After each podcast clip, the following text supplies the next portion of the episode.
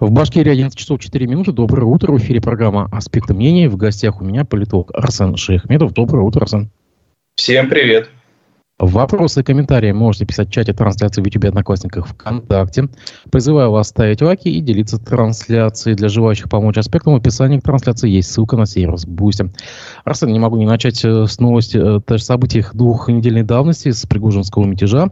И вот что меня э, интересует. Почему на вторые сутки, когда вся заварушка произошла, буквально с утра чиновники, начиная от самого высокого ранга, ну, там, от главы республики до чиновников муниципальных до депутатов там, районных городских советов э, в своих социальных сетях начали постить ну, примерно одинаковые э, одинаковые слова, как бы, по сути, присягая на верность, да, одинаковые слова там поддержки, кто-то начал аватарки менять. Для чего вот такой должен был ритуал? Ведь э, кто-то разве сомневался в их лояльности? Ну, в эпоху мятежа не секрет, что первую очередь э, столкновение происходит на информационном фронте, нежели э, на каком-то, где участвует военная или силовая техника.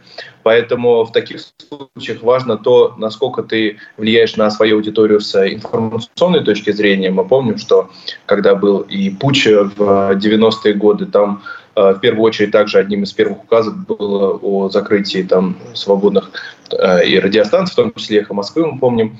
Вот, и вообще э, очень плотно контролировалось информационное поле.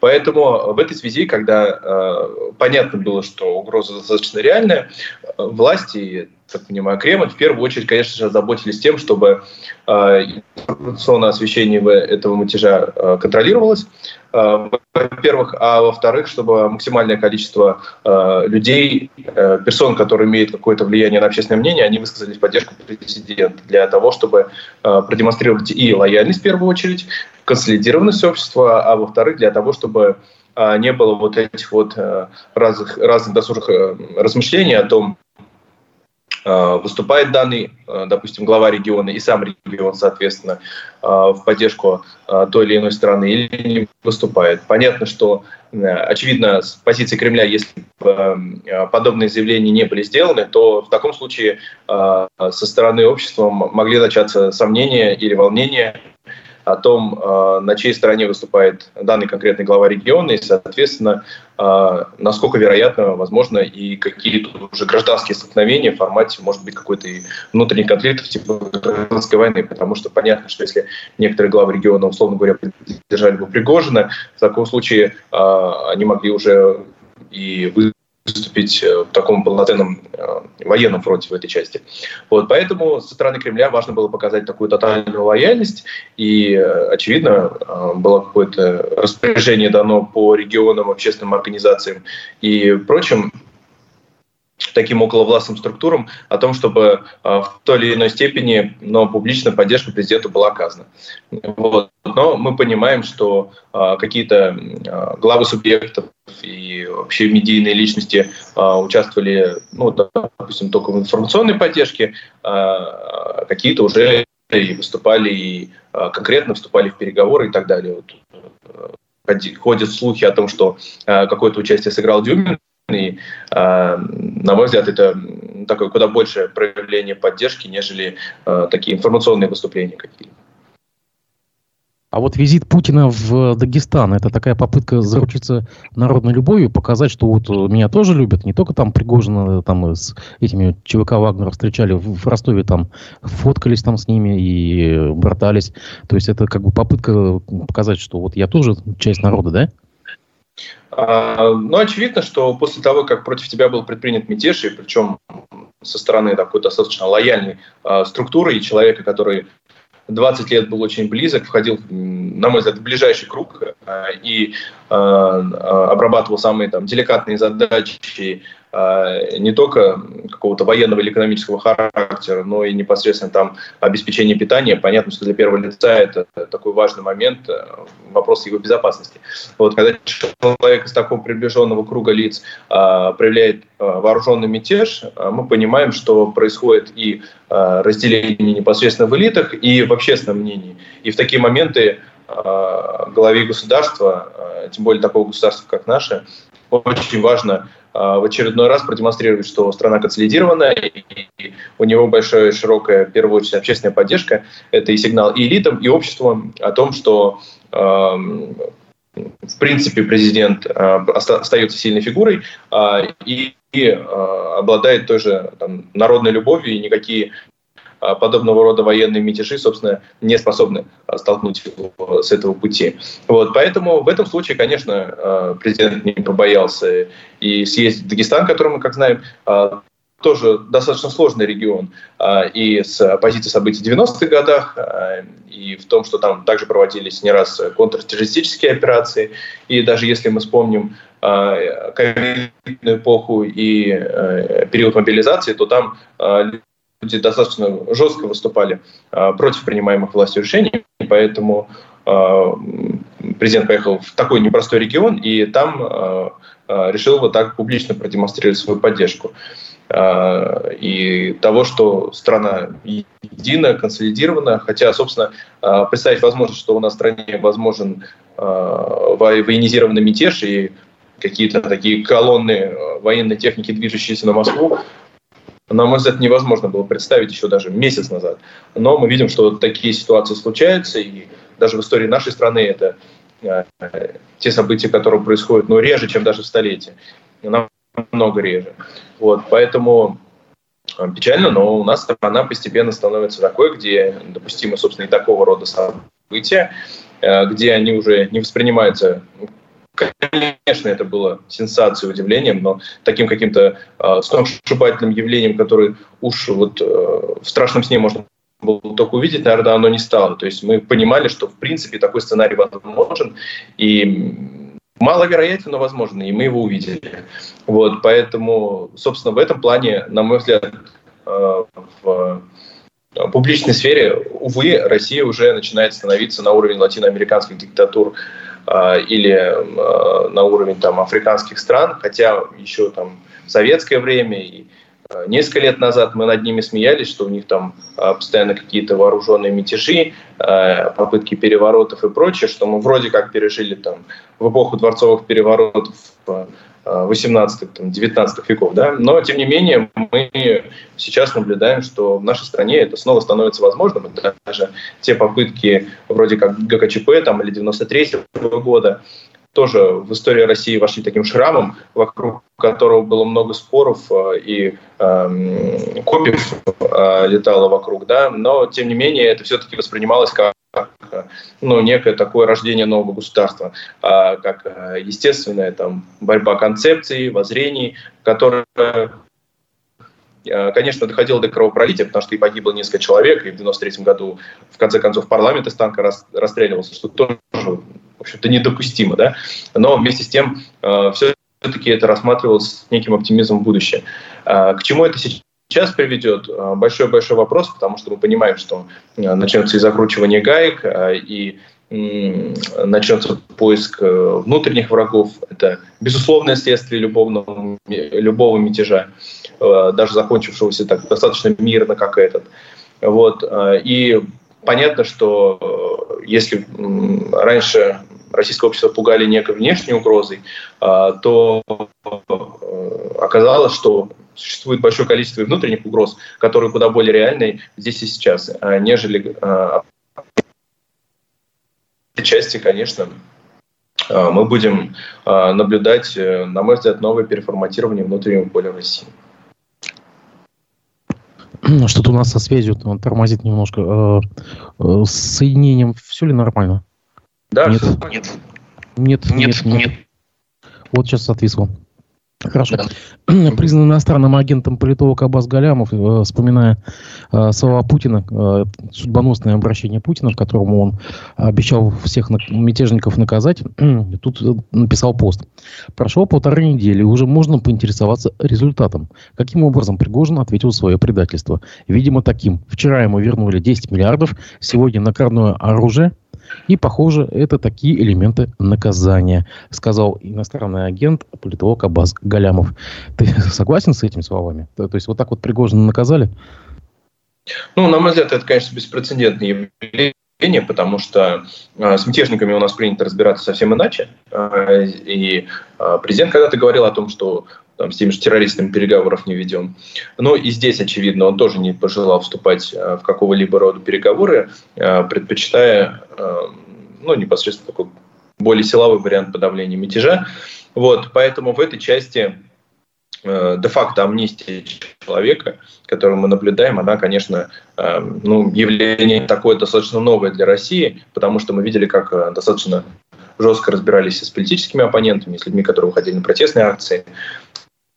Э, да и, вообще даже э, люди из ближнего круга, которые в какой-то момент э, продемонстрировали свою нелояльность и ненадежность, они тоже достаточно, порой даже уходили, может быть, и на почетную пенсию, но с ними достаточно мало церемонились. Здесь я думаю, что э, Пригожина все-таки э, в будущем каком-то относительном ждет тоже э, не самая лучшая участь, потому что я не думаю, что э, Кремль простит ему окончательно все, э, все эти действия. Э, даже если в э, Кремле будут меняться управленцы, так или иначе, этот человек уже, пожалуй, навсегда войдет в историю как э, э, лицо, которое совершило попытку там, военного мятежа, чего на памяти, э, я думаю, всех живущих людей в России в нынешнее время уже не происходило.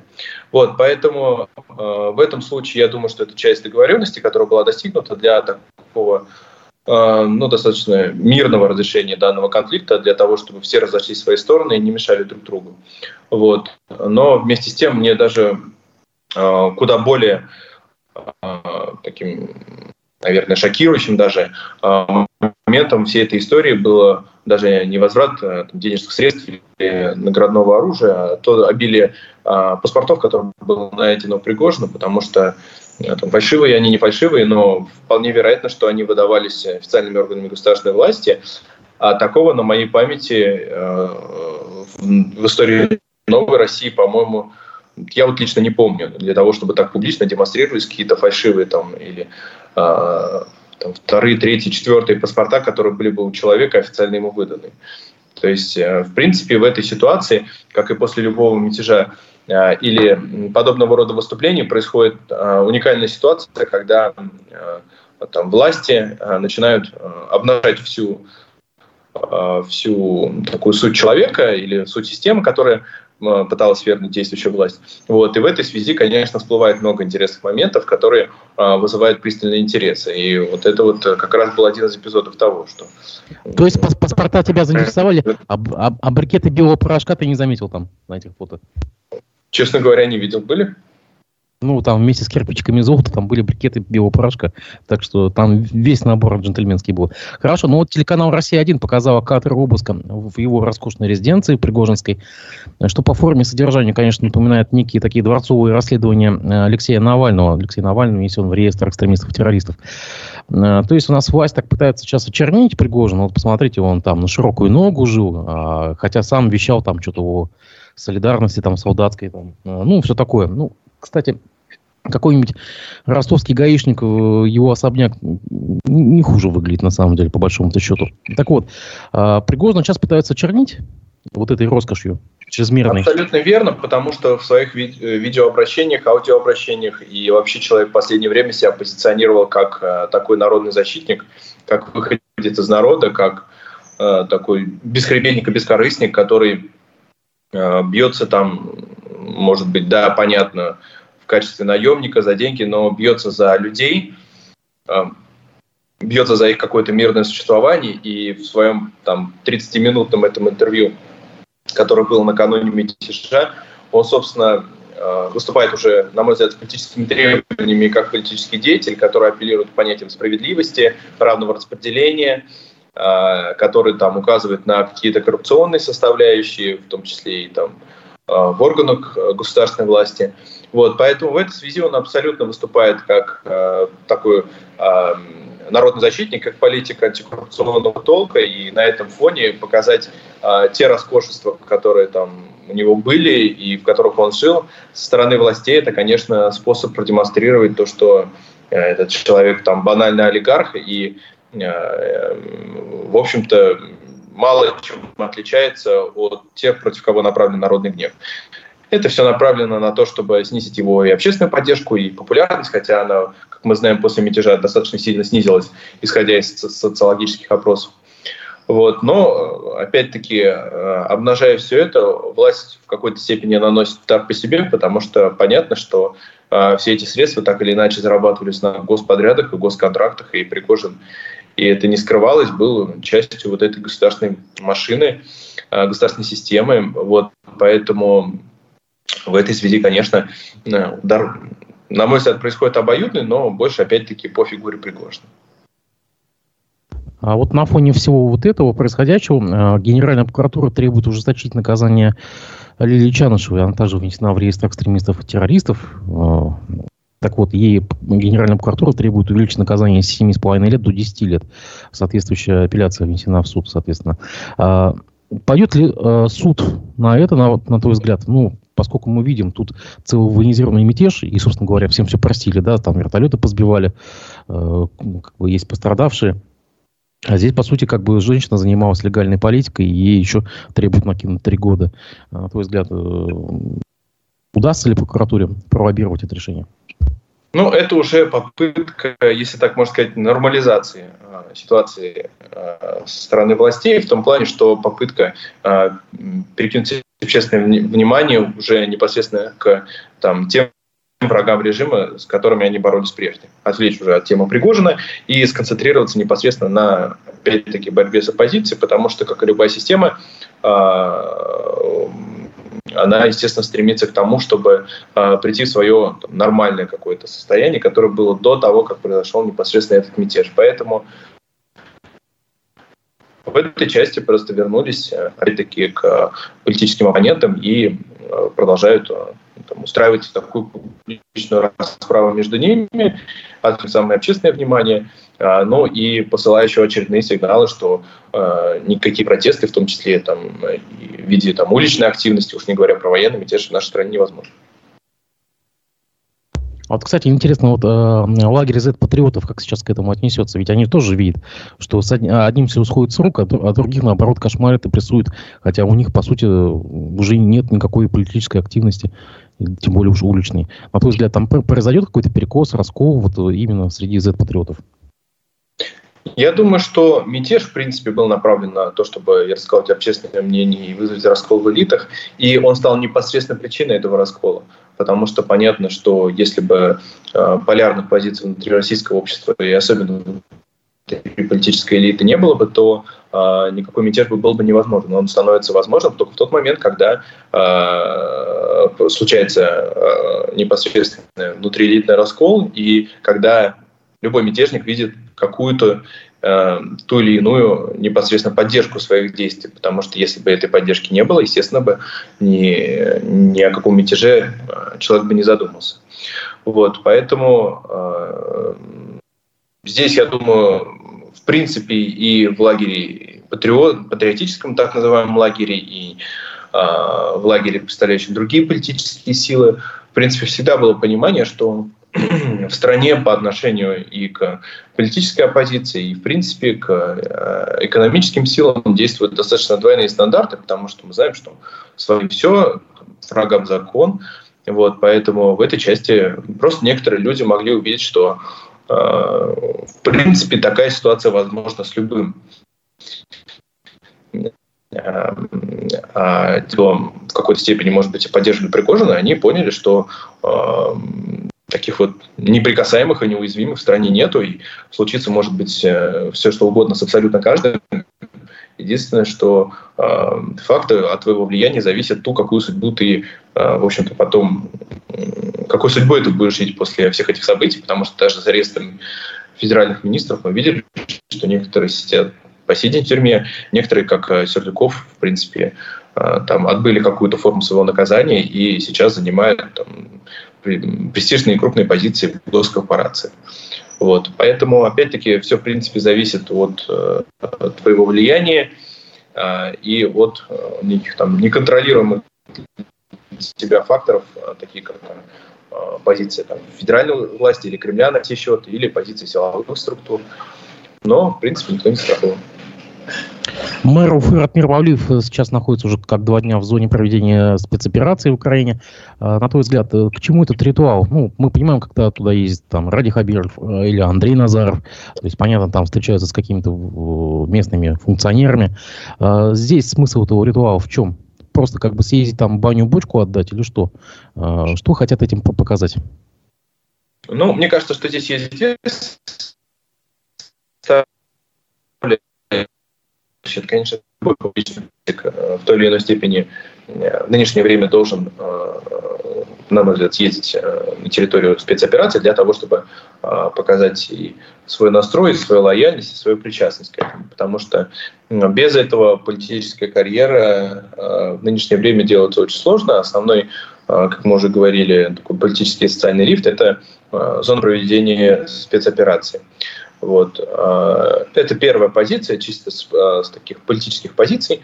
К тому же скоро, собственно, 450-летие Уфы, и понятно, что Мавлиев формирует собственный репутационный капитал. И в этой части, конечно, в том числе и перед выборами в Госсобрании, все деятели «Единой России», я думаю, так или иначе будут направляться в зону СФО. А есть другой момент, э, это экономический, потому что не секрет, что и Башкортостан активно участвует э, в восстановлении этих территорий, и в строительстве в них, и направляется много средств, в том числе федеральных, перегоняется через регионы, а, для того, чтобы проводить различные там экономические мероприятия, строить различные или перезапускать производство, отстраивать непосредственно жилой фонд. Вот, поэтому в этой связи, конечно, те чиновники, которые так или иначе причастны к э, направлению экономических потоков, а, обязаны съездить на территорию и там, проконтролировать, посмотреть, как расходуются эти экономические средства, уточнить у тех людей, которые там туда командированы, что еще требуется, какие ресурсы необходимо направить. Поэтому в этой связи непосредственно и такая хозяйственно-экономическая компонента, на мой взгляд, тоже присутствует. Арсен, благодарю тебя большое за эфир, но, к сожалению, что-то у нас со связью сегодня. А, благодарю, в принципе, мы исчерпали всю повестку. А, желаю хороших выходных и, надеюсь, мы еще увидимся. Спасибо большое. Всего доброго.